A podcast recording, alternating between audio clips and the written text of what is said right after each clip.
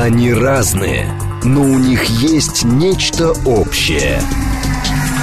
Они угадывают курсы валют, знают причины кризисов, их мишень – события. Эксперты отвечают на ваши вопросы в программе «Револьвер». «Револьвер». Программа предназначена для лиц старше 16 лет. Доброе утро, уважаемые радиослушатели. Радиостанция «Говорит Москва», передача «Револьвер». Меня зовут Рафаэль Ардуханян. Сегодня я проведу эту передачу один.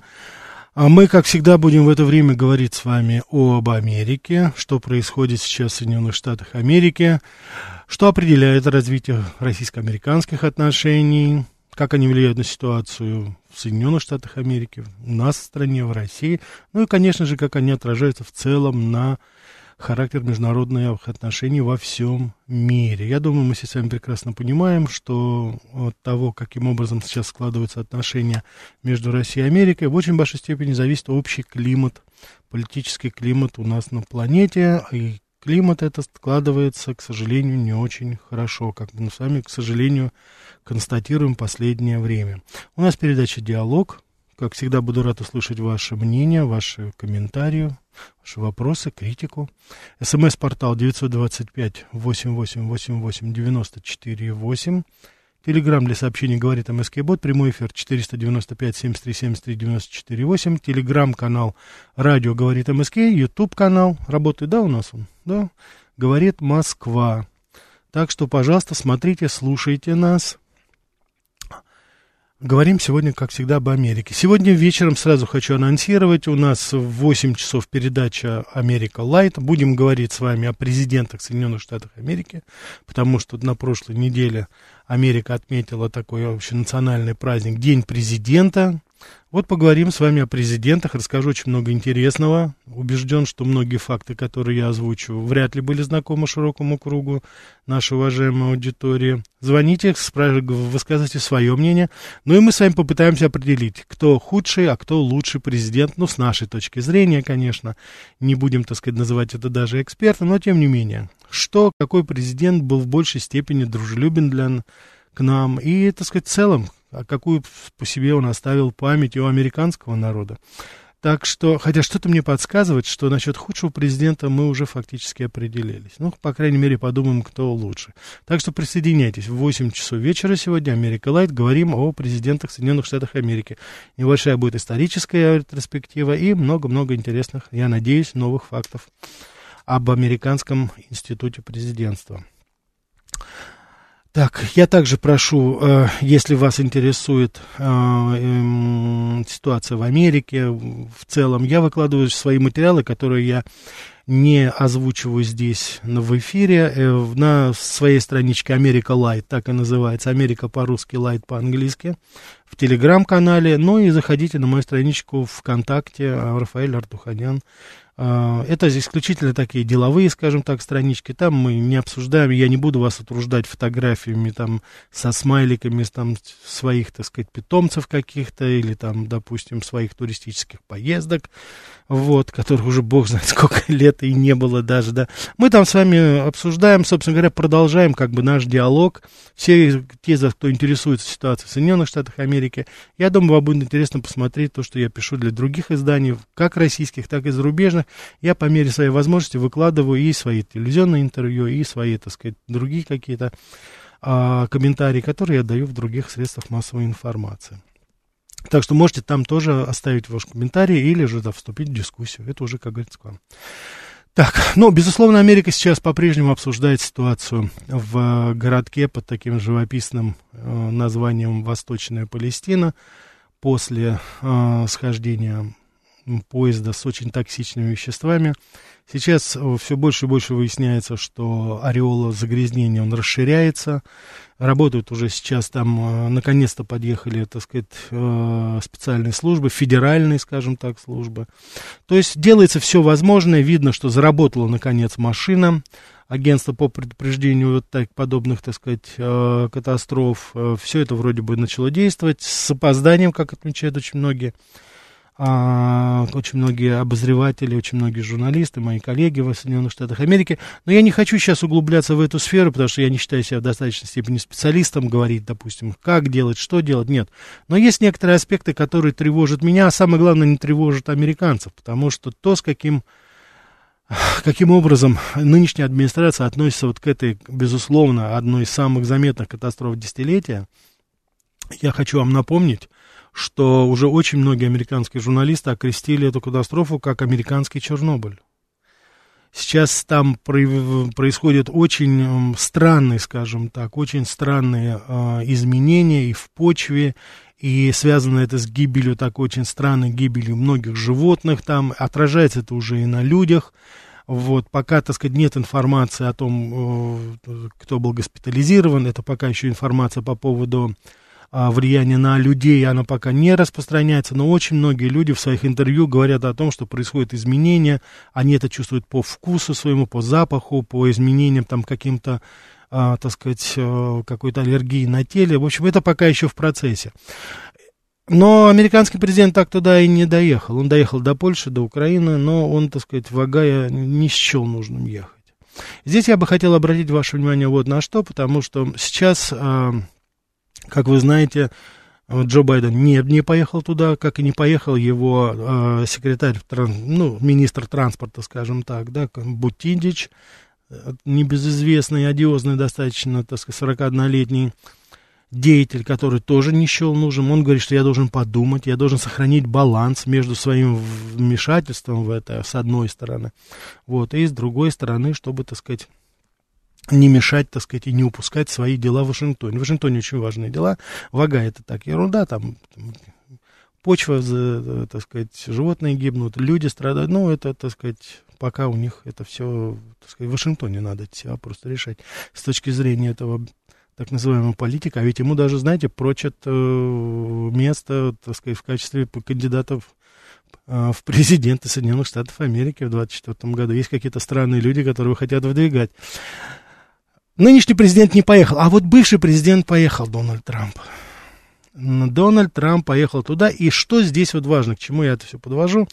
Дело в том, что э, многие люди там, когда они встречали Дональда Трампа, они говорили, что ну наконец-то, ну наконец-то приехал президент. Это, говорит, приехал президент. То есть это то, каким образом отреагировал.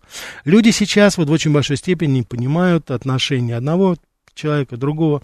Конечно же, это компания, конечно же, это пиар. Конечно, мы с вами прекрасно понимаем, что год остался до президентских выборов. И Дональд Трамп, он у нас тоже, ему это, как говорится, ничто земное, в том числе и такой, может быть, немножко дешевенький пиар. Это ему не чуждо. Но вы понимаете, в чем дело? Ведь я вот смотрю на все это, это же элементарные вещи. Ну, конечно же, Байден вот для того, чтобы его рейтинг, ну, буквально скакнул, ему надо было срочно свернуть, допустим, свой этот украинский вояж, украинско-польский вояж, который, я не знаю, так сказать, кому он был нужен. Там, то, что он Америке был не нужен, это уж точно. Ездить за 3-9 земель, чтобы раздавать деньги своих налогоплательщиков. И он бы бросил и приехал бы туда. Но вот это действительно был бы поступок президента. Это вот говоря о президента, говоря о том, кто какие шаги делал. Мы с вами сегодня вечером как раз и посмотрим о том, что какие действительно решительные шаги предпринимались президентами иногда Соединенных Штатов, которые, э, ну, были такие, знаете, исторические, то есть все с упованием смотрели на него и, так сказать, э, э, безусловно, одобряли вот такие поступки. Но вот у него не хватило то ли советников, то ли физических сил, непонятно. И самое главное, что людей раздражает, когда была пресс-конференция вчера, Карин Жан-Пьер, она опять, ее, естественно, спросили, почему президент не поехал, но она, так сказать, как всегда, в своей, так сказать, моей манере, она сказала, что а, президент принимает это очень серьезно. He takes it very seriously. Президент это воспринимает, принимает очень серьезно. Это вот это серьезно насчет этого, серьезно насчет секретности бумаг, серьезно насчет российско-американских отношений. Вот это все, вот это, так сказать, этот, э, я не знаю, это жвачка, которую она постоянно говорит, а это, собственно говоря, в очень большой степени отражает состояние умов в самом в Белом доме и в администрации президента, потому что люди абсолютно как бы дезориентированы. Ну вот они не понимают приоритеты, что важно, вот что действительно важно сейчас для страны, а что не важно для страны. Я сейчас не хочу приводить там цифры, когда подавляющее большинство американцев, особенно республиканцев, понятия не имеют, где Украина и вообще почему туда тратятся деньги налогоплательщиков и миллиарды-миллиарды долларов. Сейчас опять одобрили очередной пакет, 2 миллиарда будет выделено. Вот. А люди говорят, а как же нам? Вот где помощь? Где вода? Вот сейчас в Огайо, в Пенсильвании, там проблемы с питьевой водой. Дональд Трамп за свой счет поехал туда, он обещал, что он за свой счет поставит, будет делать, так сказать, там, делать э, необходимые химикаты и, так сказать, чистую питьевую воду будет некоторые э, населенные пункты завозить. Ну, то есть это уже вот до такой степени доходит все. Нет, вот все-таки, как говорится, приоритеты смещены и совершенно, э, так сказать, э, ну, казалось бы, очевидные вещи. Причем они очевидны, знаете, не с точки зрения э, какой-то такой, знаете, серьезной политики, допустим. Это даже с точки зрения вот элементарного, даже дешевого пиара. Ну, есть вещи, которые лидер страны должен делать. Формально даже, но он должен делать. Когда происходят такие катастрофы, президент обязан быть, ну, в крайнем случае, если там что-то визит, но это значит, вице-президент должен туда обязательно приехать поддержать людей, сказать, что все хорошо, не волнуйтесь, да, это произошло, но мы все сделаем, все необходимо, все это. Этого нет совершенно, понимаете? Многие из вас мне писали, что э, я преувеличиваю, скажем так, вот э, мою, мою, мою критику в адрес э, администрации, говоря о ее ну, абсолютно некомпетентности, скажем так. Я неоднократно говорил, что нынешнее руководство, как, кстати, в очень большой степени и прошлое, Обама, допустим, у, такой была небольшая пауза с Дональдом Трампом, который всерьез занялся реформой и налоговой политики, системы, там, и очень многие инфраструктурные вещи он инициировал. А вот если мы возьмем вот эти либеральные последние правительства, которые были, начиная с Обамы, они же не занимались внутренней повесткой никогда, понимаете? Ведь почему я сейчас так акцентирую на ситуации в Агае? Потому что она высветила как раз вот все эти гнилые, скажем так, вот, вот перекрытие этого домика под названием а, американская политика внутренняя, понимаете? Они не знают, как это делать. Уже компетенции потеряны полностью потому что набирается бог знает кто. Ну, я думал ли я вот в, в, в, в здравом уме и доброй памяти. Ну, когда мы с вами, э, я считаю, небезосновательно шутили по поводу Джейн Саки и считали, что это уже, как говорится, край, но это уже дальше некуда. Это уже верх дилетантизма и просто какой-то клоунады, скажем так, политической. Да сейчас, глядя на то, что происходит, на, глядя на эту Карин Жан-Пьер, да я говорю, позовите Джейн. Джейн, вернись. Я беру все свои слова обратно, потому что там был хоть какой-то, так сказать, я не знаю, смысл. Хотя бы элементарный какой-то смысл был. Там были какие-то зачатки все-таки какого-то понимания того, что происходит. Сейчас это просто говорящая голова какая-то. И я еще раз хочу повторить, я даже не хочу сейчас на эту э, девчонку набрасываться особо, извините, иначе ее назвать не могу. Потому что у девочки проблемы не только с э, английским языком, скажем так, она очень как-то коряво выражает свои мысли там насчет всего этого. У нее в целом проблемы просто. Ну, это вот необразованный, далекий от всего этого человек, понимаете? Вот. Вот Анна пишет, она не девочка, она бот. Я, глубокому сожалению, должен действительно констатировать, понимаете? Все, что, все, все проблемы, которые не решаются в... Вот посмотрите просто, если у кого есть возможность проследить, вот все, что они говорят, все, что она говорит, все, что она... И, кстати, это то, то же самое, и этот... Я не знаю, как он адмиралом стал Кирби, который является спикером и Пентагона. А, это же вот все проблемы, которые не решены, везде, где провалилась американская политика, внутренняя или внешняя, у них одна, одна формулировка у всех. Вот я смотрел просто, порядка 11 пунктов я вот выписал для себя. Они везде говорят, что президент принимает это очень серьезно. Скажите, как насчет Украины? Президент принимает это очень серьезно. Скажите, а вот в России санкции не работают. Президент принимает это очень серьезно. Катастрофа в Агае. Президент очень серьезно. Документы, почему в гараже рядом с корветом. Президент принимает секретность очень, очень серьезно. Как насчет инфляции? Мы инфляцию очень серьезно воспринимаем. Как насчет преступности? Преступность очень серьезно. У него все приоритеты. Вы понимаете, в чем дело? И ничего не делается. Зато бурная деятельность, абсолютно неимбудная за рубежом. Опять авианосец направляется к Южной Корее, надо проводить учения там. Ну, конечно, это же придаст безопасности Южной Кореи, а Ким Чен Ын сложит лапки и скажет, ой, ребята, извините, я больше не буду запускать ракет. Авианосец атомный, туда, вперед, конечно. Там проблема. Что там Агая? Вон где проблема. Южная Корея, туда авианосцы. Сотни миллионов долларов только вот на перемещение, на логистику. Эх, кто считает? Это же налогоплательщики. Тем более неизвестно, что в 2024 году будет. Вот так вот, собственно говоря, и вот так, кстати, и живут эти наши так называемые визави. И то, что там сейчас происходит, я еще раз хочу подчеркнуть, почему этот весь мой такой достаточно, а, на мой взгляд, пассионарный комментарий американцы разучились. Я, конечно, я говорю о политическом руководстве. Я сейчас ни в коей мере не трогаю страну, там никогда. Американцы разучились решать конкретные проблемы. По крайней мере, вот эта администрация. И для того, чтобы имитировать свою деятельность, они это все выносят на внешнеполитический, на международный э, периметр. Понимаете, в чем дело? Им нечем похвастаться. Они не могут сказать, что они обуздали инфляцию. Они не могут сказать, что они обуздали цены. Они не могут сказать, что они обуздали преступность. Сейчас вот мне позвонили знакомые, я думаю, вы скоро увидите. В Филадельфии страшнейшая трагедия. Семь человек были, э, там неизвестно пока, но в том числе двухлетние дети. Я не хочу сейчас просто спекулировать насчет этого. Они говорят, что проверяют убиты там пять около школы. Опять стрельба. И в том числе тинейджеры, значит, пострадали. Я пока говорю пострадали, потому что пока нет информации о том, что они живы или это. Я не хочу сейчас спекулировать. В том числе двухлетняя девочка. Ну, это же, понимаете, это, чтобы это решать, это нужно колоссальные усилия, средства. Надо фондировать полицию, надо очень много всего делать. А они этого не могут. Они, наоборот, говорят, давайте мы девушки заберем из бюджета, нам полиции столько не нужно. А то у нас, так сказать, преступники-маньяки что-то слишком, знаете, как-то не, не очень свободно себя чувствуют. Да, давайте еще уберем полицейских с улицы, ну, то, что там люди гибнут. Ну, ладно, ну, что, ну, что поделать. Ну, это судьба, это жизнь. Да, да, но не забывайте, президент Байден принимает проблему преступности очень и очень серьезно. Не волнуйтесь, мысленно мы с вами, мысленно мы с вами, а физически мы спотыкаемся в Польше, на Украине, ну и так далее. Но, но, но, извините, конечно, надо в Россию позвонить на всякий случай, значит, пожалуйста, не пуляйте в этот момент по Киеву, простите, но мы и не стреляли, собственно говоря. Ничего, все равно, пожалуйста, а то у нас, как говорится, Джо Байден медленно бегает, может не добежать до бомбового убежища, понимаете? Но это клоунада. Ну, клоунада это. Мне стыдно даже шутить сейчас на эту тему, потому что мы говорим об очень серьезных вещах. Но, к сожалению, только мне, что ли, стыдно? Наверное, так. С другой стороны, уважаемые... Так, давай, так.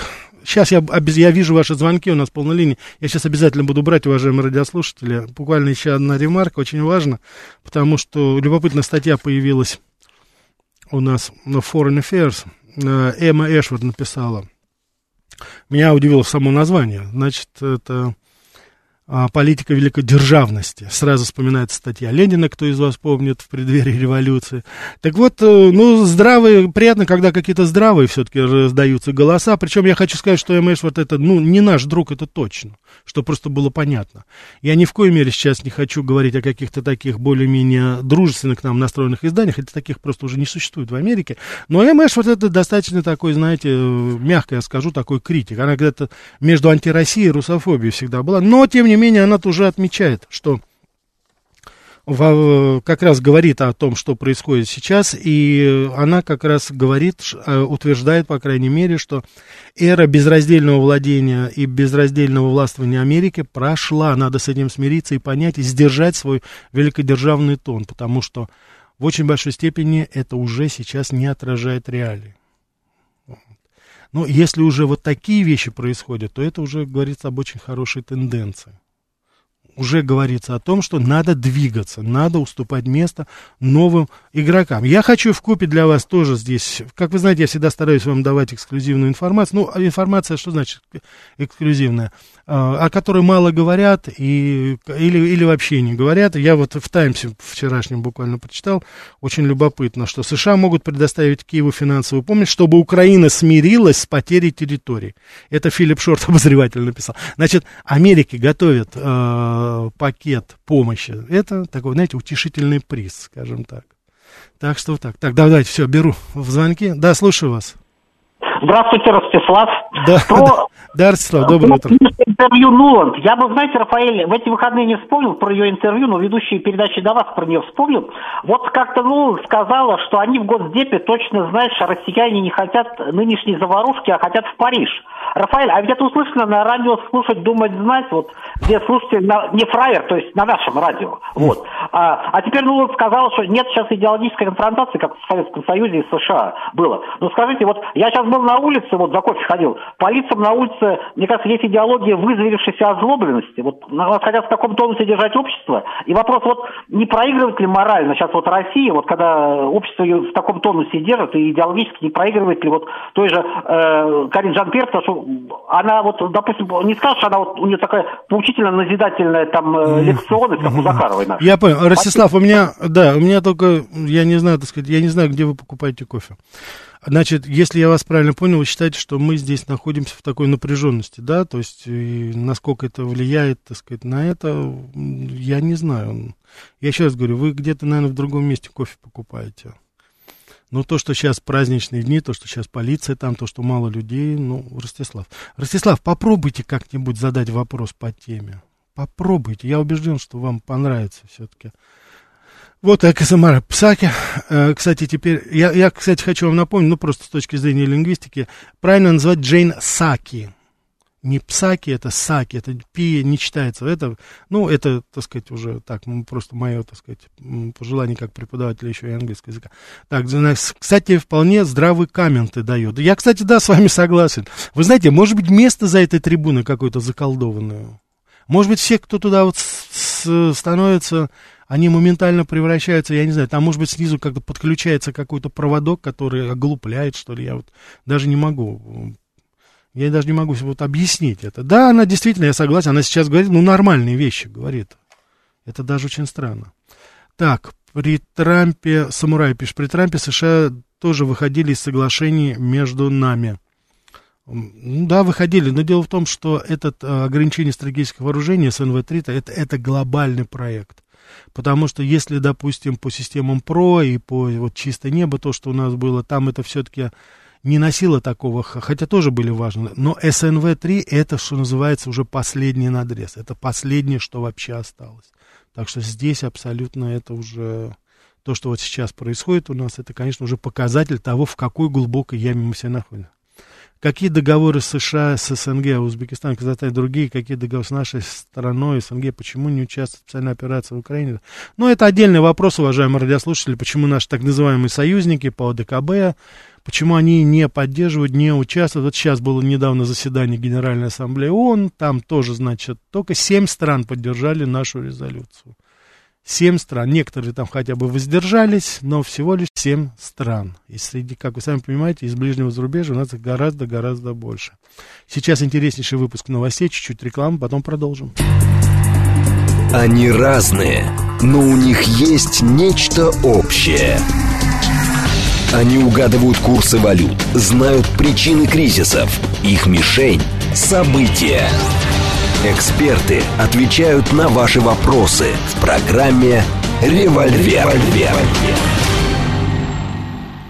Доброе утро еще раз, уважаемые радиослушатели. Радиостанция «Говорит Москва», передача «Револьвер». Меня зовут Рафаэль Ардуханян. Сегодня мы с вами говорим об Америке, как всегда, по пятницам утром. Обсуждаем, что происходит там, какой характер российско-американских отношений. А вернее, наверное, правильно уже говорить так, насколько плохи сейчас российско-американские отношения, до какой степени. А, вот, как это все влияет на эфир? А, как это все влияет, конечно, на ситуацию и в России, и в Америке, и в целом на весь мир. Ну вот сейчас как раз я, когда вам говорил, в перерыве я посмотрел новостную ленту, уже пришлась реакция из э, Северной Кореи. Северная Корея сказала, что подобные маневры, которые будут с применением авианосцев, э, Северная Корея будет расценивать как акт объявления войны. Ну, вот о чем мы с вами, собственно говоря, говорили, понимаете? У нас вот, вот проблема, нам надо повоевать с Северной Кореей, наверное. Но, и, как всегда, американцы выбрали очень удачный момент, потому что буквально вот на днях Северная Корея объявила о том, что они создали ракету, которая теперь уже точно может достигнуть континентальной Америки. Ни Гавайских островов, ни баз там где-то на Маршалловых островах там или еще где-то, а именно уже вот конкретно, так сказать, не, не только Калифорния, а уже даже, может, и дальше. Ну вот, так держать, ребята, да. Так что ужас, конечно. Жаль, что ситуация развивается. Да, конечно, это жаль. Вот. А, Анна, спасибо за ваше шутливое напоминание. Спасибо. Я его не буду зачитывать, да, спасибо, да. Так, еще раз доброе утро. Вы заметите, что эти политические партии стали деградантами слабоумными. Мне кажется, что это все идет сверху. Их нак... А, вы имеете, что их наказывают сверху за, э, за трагедию, за это. Ну, пути Господи неисповедивы, как он, как говорится, все это делает, так что здесь уж, как говорится, да. Ну вот здесь, да, вот вы пишете по поводу того, почему не поддерживают наш сайт. Мне это тоже очень э, странно. Вот. Но эти страны, наши бывшие, как говорится, союзные республики, а некоторые из них сейчас члены Евросоюза, которые очень хорошие, по, по очень хорошей цене получают энергоносители из Украины, пшеничку получают по дешевой цене, газ по дешевой цене. Ну вот они в лучшем случае воздерживаются, но не голосуют. А проголосовала Сирия, проголосовала Никарагуа за нас, Эритрея проголосовала. Понимаете? Вот с ними и надо. Кстати, Северная Корея проголосовала против резолюции Генеральной Ассамблеи ООН. За нас. Вот и надо. А у нас, кстати, до сих пор санкции против Северной Кореи, вы знаете? У нас до сих пор мы там какие-то санкции поддерживаем. Украина, так. А, вот, Ирина написала. Ну, это, конечно, наверное. А как про бревно в собственном глазу? Я так понимаю, что программа про Америку. Вы правильно понимаете, Ирина, программа про Америку. Насчет бревна в собственном глазу, я уж не знаю, о каком бревне вы говорите. Наверное, скажите, просто любопытно послушать, что... Вот. Я думаю, что вот ваш комментарий был бы очень хороший, если бы вы нашли передачу где-нибудь в Америке, а в России, допустим. И вот сказали бы, а вы знаете, а там вот так вот и так и так. Но вот нет такой передачи, понимаете? Давайте мы ответим. Да, слушаю вас. Добрый день, Рафаэль, Сергей Алексеевич. Да, Сергей Алексеевич, здравствуйте. С одной стороны, они разучились решать свои внутренние проблемы, там, как вы говорите угу. правильно, не могут обуздать инфляцию, там, преступность и так далее. А с другой, они не боятся последствий для себя, получается, и внутри собственной страны, и продолжают осуществлять активную, агрессивную внешнюю политику. Мы это видим. Mm. Может быть, они все-таки продолжают быть уверенным, что ключ к решению их внутренних проблем как лежал, так и лежит во внешней политике, что исторически это было у них всегда. Весь вопрос – Поможет ли это им в данный исторический момент? Но, тем не менее, американцы могут просчитывать свои э, политические шаги наперед. Украина это показала. И в этом их опасность для нас. Да, Сергей Алексеевич, я с вами готов согласиться. Я единственное, знаете, что хочу сказать? Все-таки времена-то меняются. Дело в том, что вот я как-то говорил, еще раз хочу повторить вот свою, свою концепцию по поводу развития место, скажем так, вот э, в будущем мире, место Соединенных Штатов Америки. Дело в том, что американцы доминировали во всех основных областях нашей жизнедеятельности, нашей цивилизации. Вы посмотрите, еще 20 лет тому назад ни у кого не вызывало сомнения, что американская армия это номер один по всем параметрам. Ни у кого не вызывало сомнения, что экономика Америки номер один по всем параметрам. Ни у кого не вызывало сомнения, что доллар является основной валютой нашей, на нашей планете. Ни у кого не вызывало сомнения. Политическое влияние Америки было очень сильным. То же самое. Информационное пространство полностью контролировалось американцами.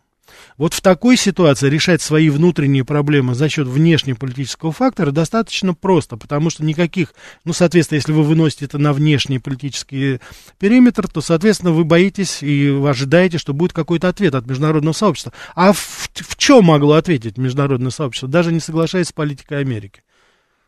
Армия, финансы, информация, поли... ну, все контролируется американцами. Теперь посмотрите спустя 20 лет. Что у нас происходит? О политическом влиянии Америки говорить особо не приходится. Мы с вами видим, что очень многие страны сейчас, раньше, которые даже и помыслить не могли пойти против Америки, сейчас совершенно спокойно об этом говорят. Возьмите пример Венгрии, пример Турции, пример... Я сейчас говорю о союзниках. Я сейчас я не говорю сейчас о нас там или о Китае, или об Индии даже. Я говорю сейчас о совершенно конкретных союзниках. Саудовскую Аравию возьмите. Можно очень много стран в Юго-Восточной Азии тоже, так сказать, найти. То есть политическом влиянии, о политической гегемонии говорить не приходится. Об экономической гегемонии тоже говорить уже не приходится. По паритету у покупательной способности Китай уже давно обогнал Соединенные Штаты Америки. Это тоже очевидно. Теперь, третий, военный аспект. Мы с вами видим, что существует абсолютно, так сказать, долгосрочный и а, обеспеченные всем необходимым финансами программы развития армии и в Китае, и у нас здесь. Мы с вами прекрасно понимаем, что уже сейчас даже нельзя говорить о гегемонии американцев в этой сфере, особенно с учетом тех новых видов вооружения, которые изобретены у нас, и той колоссальной программы сейчас, которую развивает Китай. Китай уже, я напомню, обогнал по количеству судов, он обогнал уже Соединенные Штаты Америки. Военный флот. Здесь тоже у нас нет. Да, пока еще гегемония доллара, никто это не отрицает, но согласитесь, это не то, что было 20 лет тому назад. Если бы 20 лет тому назад кто-нибудь сказал приблизительно такое, что Саудовская Аравия теперь будет покуп- продавать нефть не за доллар, а за юани, но это люди бы просто рассмеялись бы. А сейчас это уже реалии, с которыми мы с вами сталкиваемся. Я уже не говорю о нашей политике дедоларизации в наших отношениях и с Китаем, и с Турцией, и с Саудовской Аравией, и с Индией, и с многими другими странами. Так что здесь тоже это уже. Информационное пространство. Вот это, пожалуй, единственный из тех пунктов, которые я перечислил, которые пока еще э, являются безусловной монополией э, американской, англосаксонской, скажем так, э, тусовки. Они контролируют, они запрещают, они э, отключают, пока еще это есть. Но согласитесь, ситуация-то все-таки да, достаточно уже другая. Уже не то, что было это. Поэтому безнаказанность, Сергей Алексеевич, возвращаясь к вашему тезису, я не думаю, что это долго теперь продлится у них, понимаете? Все-таки э, в этой ситуации уже ситуация меняется. И то, что раньше себе могли позволить Соединенные Штаты, сейчас это уже будет в ближайшее время будет, ну, если не невозможно, но абсолютно нельзя будет, э, так сказать, уже осуществлять так фривольно и безнаказанно, как они это делали, все это. Так, давайте, звонки ваши, спасибо. Извините, отвечаю. Да, слушаю вас. А, добрый день, доброе утро, добрый утро. Рафаэль. Это Борисович. А, Рафаэль, ну, Здравствуйте, ну, во-первых, я хочу огромную благодарность выразить за ваш труд, за вашу работу, а, за глубину мысли. Спасибо. И Спасибо. хотелось бы, знаете, какой вопрос задать? Да. Может быть, он, конечно, такой банальный. Я как, ну, я звоню как обычный человек, который там, э, не, не больше, не меньше э, просто реагирует на то, что происходит. Да? Вот США. Э, вот вы правильно сказали, я это действительно вижу, что единственный контроль и, э, скажем так, за тем, что имеет, это вот медиапространство. Вопрос. Как вы думаете, вот глядя на то, как себя ведут в риторике своей по отношению к высказываниям к России, мол, мы там нападем чуть ли, э, пойдем чуть ли не до Франции и так далее, да, а, и вот они как будто бы готовят такой запасной вариант, потому что понимают, что вот, как Алексей Гудошников правильно сказал, мы проигрываем, они проигрывают на конкретном фронте. Вопрос, как вы думаете, а они, э, насколько они э, смогут после вот этой ситуации выйти красиво из этой ситуации вообще? Хороший и вопрос, да, Борис. Их, их оправдание, как вы думаете? Да, спасибо. Да, спасибо. Вы знаете, это действительно, вот сейчас постепенно, я вам приводил пример эм, журнал «Таймс», где как раз было вот написано о том, что готовят компенсацию, допустим, такую. Да, мы можем с вами посмотреть, каким образом они будут выглядеть, когда они выходили из Вьетнама. Мы сможем посмотреть, как они будут выходить из Афганистана. Они не умеют выходить красиво. Они никогда не умели, они не умеют выходить красиво. Понимаете, в чем дело? В историю войдет, обязательно войдет. Вот уже это, знаете, эти, эти кадры вы можете себе даже, вот, знаете, визуализировать даже в очень большой степени. Вот этот знаменитый сайгонский отель «Хилтон», когда, так сказать, ужас, что люди срывались, падали, последний вертолет уходил, американцы и, так сказать, кто им помогал тогда, коллаборанты южно, южно-вьетнамские, которые убегали, вот это навсегда останется вот этот, э, так сказать, Хилтон, Сайгон, он останется в памяти людей. Это то позорное бегство, позорное поражение Америки там обязательно в историю войдет вот эта знаменитая, очень трагическая, конечно, сцена взлета транспортного самолета Америки в Кабульском аэропорту, и люди, которые падали, которые, так сказать, мы, мы помним с вами, погибали, и то, каким образом американцы уходили оттуда, прятались, просили наши посольства, многие граждане Америки и Англии прятались у нас в посольстве, мы их защищали там, чтобы, не дай бог, что-то талибы с ними не сделали. И сами перенаправляли очень многих европейцев через свои каналы. Вот это был выход. И посмотрите выход наших войск из Афганистана. Посмотрите выход наших войск из Афганистана. При всей неоднозначности, там я сейчас не собираюсь, значит, рисовать радужную картину, вот, но тем не менее, с развернутыми знаменами, строевым шагом, и генерал Громов, замыкающий последним, выходил, так сказать, что называется, через речку переходил. Вот это, это. Значит, выход будет вот такой, понимаете? У них не будет другого. Они себя сами уже загнали достаточно. Они, они объявили эту войну нам сейчас, понимаете? Сейчас они должны понять, что поражения Украины не будет. Украина в любом случае не проиграет. Я имею в виду украинский народ.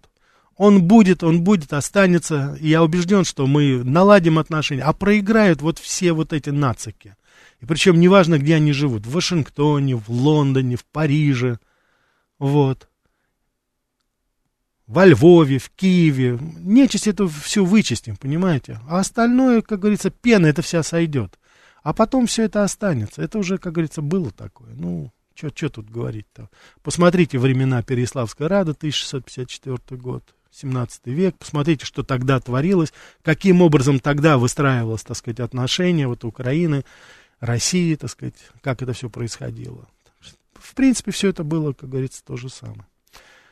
Так, Андрей пишет, красиво ушли, а потом там началась резня. Ну, Михаил Сергеевичу Горбачеву Спасибо, давайте скажем, почему там началась резня и почему мы не поддержали Наджибулу и других. Конечно, мы это могли сделать. А вот в Афганистане, во Вьетнаме американцы уже ничего не могли сделать. Я хочу напомнить, что, собственно говоря, президенты, которые тогда принимали решения по поводу вывода, Никсон, допустим, вот, они были достаточно, так сказать, э, что называется, способны были каким-то образом все-таки эту проблему не допустить, скажем так, такого. Ну, а у нас, к сожалению, политическое руководство предало. Вы говорите, резня началась. Что она началась? В Афганистане только. А что у нас творилось при этих деятелях Ельцине и Горбачеве? Так, Андрей, какая страна сейчас сильнее? США или Китай? Россия. Россия сильнее всех. Вот. Почему Китай и Индия всего лишь воздержались? Вы знаете что? Воздержание, при, вы имеете в виду голосование на Генеральной Ассамблее ООН, а, это э, то, что они воздержались, это очень дорогого стоит. Это очень дорогого стоит. А вот почему наши братушки-сербы проголосовали? Ну, Венгрия проголосовала за эту резолюцию антироссийскую. Вот почему Сербия проголосовала, это вопрос. Хотя, конечно, понятно, что и там колоссальное давление, я понимаю. Но я не могу понять одного. Неужели все-таки вот э, есть стремление, причем это по утверждению очень многих социологов, это консенсус какой-то есть в сербском обществе, они очень хотят вступить вот в Европейский Союз. Вот очень они хотят. Я понимаю, что это все тяжело, но я не могу понять, вот после всего того, что эти же самые страны, которые сейчас диктуют Сербии повестку политическую, говорят сербам, что делать, что не делать, это те же самые страны, которые убивали ваших детей, братья.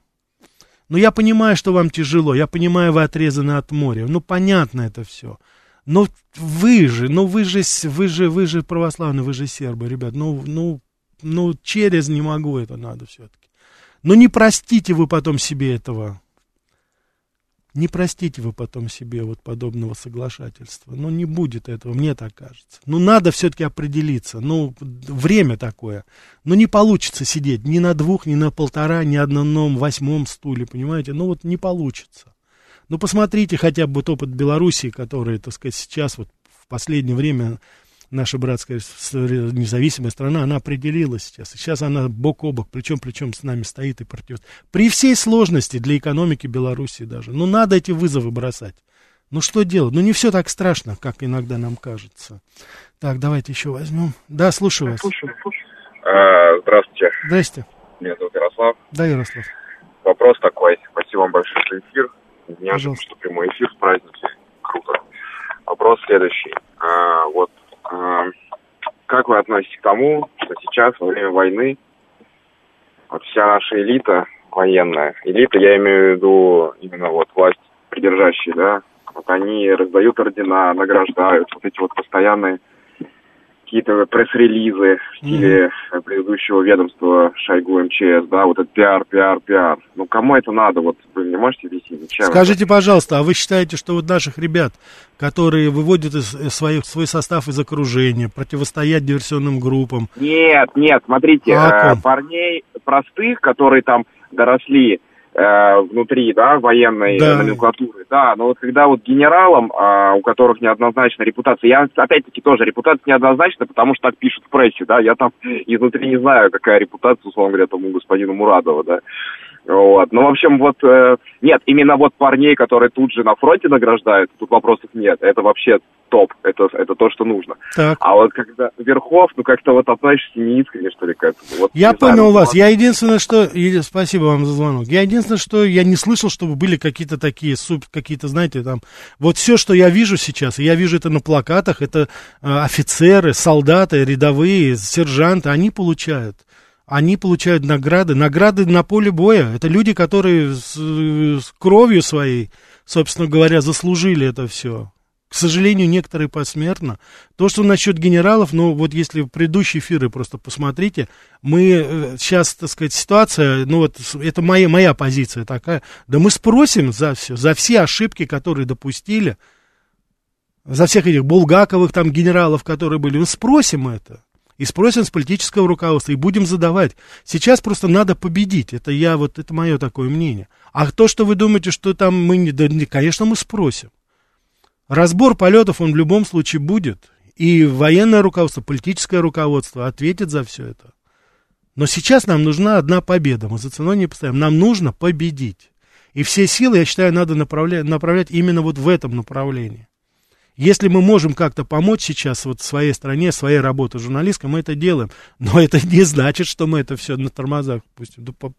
Послушайте, ну мы уже не в том обществе живем, понимаете? Нет. Вопросы будут заданы, и мы будем требовать ответов. Причем у самого нашего верхнего политического руководства. Это вопросов здесь нет. И то, что вы сейчас эти вопросы поднимаете, да, безусловно, это так что это даже не обсуждается. И, так сказать, сомнений у вас здесь никаких не должно быть, потому что все, что происходит сейчас, это все касается всех нас. Наших близких, наших друзей, наших родных. И, конечно же, здесь у нас позиция должна быть абсолютно однозначная. Давайте водрузим все-таки знамя нашего знамя победы над этим виртуальным рейхстагом нацистским, который у нас тут образовался. А потом, поверьте, дело за Нюрнбергом и за Потсдамом, оно, так сказать, недолго не, не нам будет ждать. Андрей, а будет ли у нас победа? Андрей, будет, будет, будет победа. Ее просто не может не быть. Просто почитайте историю, я насколько понимаю, вы же из России, почитайте историю своего народа, нашего народа, и вы тогда поймете, что это Россия, это э, народ победитель. В любом случае. В любом случае. И нам не важно, так сказать, с каким антихристом бороться. Наполеон, Гитлер или вот это то, что сейчас называется, не знаю даже, как это назвать. Обязательно будет. Не будет у них никогда праздников. Не будет победы. Ну, вот так просто уже предопределено судьбой. А тот, кто этого не понимает, тот потом обычно очень и очень сожалеет. Вот у нас, так сказать, сейчас общество, помимо всего прочего, оно у нас такое, знаете, этот Запад, он у нас сейчас уже такой нацистский стал весь, а самое главное, он очень непонятливый. Они же историю не знают, они же не читают. Они же искренне думают, что во Второй мировой войне победили англичане и американцы. Да они искренне думают. Все, это вот в Нормандии рядовой Райан, он все, как говорится, победил. Это тут другого, как говорится, нет. Ну, что там, там, Сталинград, там, Курск, это, ну, это все так, это так. Специалисты, кто знает это. А остальное здесь совершенно, как говорится, однозначно. Я хочу в заключение вам любопытные вещи здесь сказать, тоже они недавно пришли. Ну, Харви Вайнстайн, я думаю, что очень многие, кто следит за этим, получил 16 лет за свои сексуальные домогательства. Так что вот, наконец-то, это все совершилось. Причем его оправдали по четырем пунктам, и только один пункт изнасилования ему вроде бы там вменили когда-то. Ну, в общем, будем считать, что эта эпопея уже почти закончилась. Наверное, будем знать. И сейчас вот я хочу к нашей молодой аудитории обратиться. И э, здесь просто любопытная информация сейчас пришла.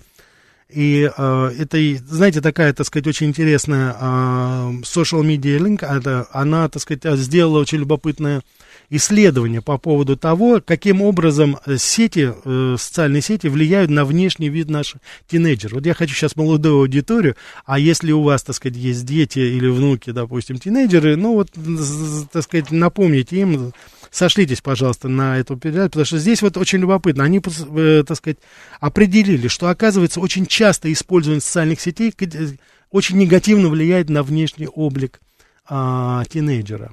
Потому что в очень большой степени они, так сказать, замыкаются, они не следят за собой. Они, так сказать, все часто и больше проводят времени там, вот в это, так сказать, в, в онлайн. И, так сказать, вот поэтому у них постоянно получается, что происходит такое, знаете, как бы развитие неудовольствия, неудовлетворения своей внешностью. Вот у них, так сказать, постоянное стремление, чтобы они, может быть, и получше выглядели.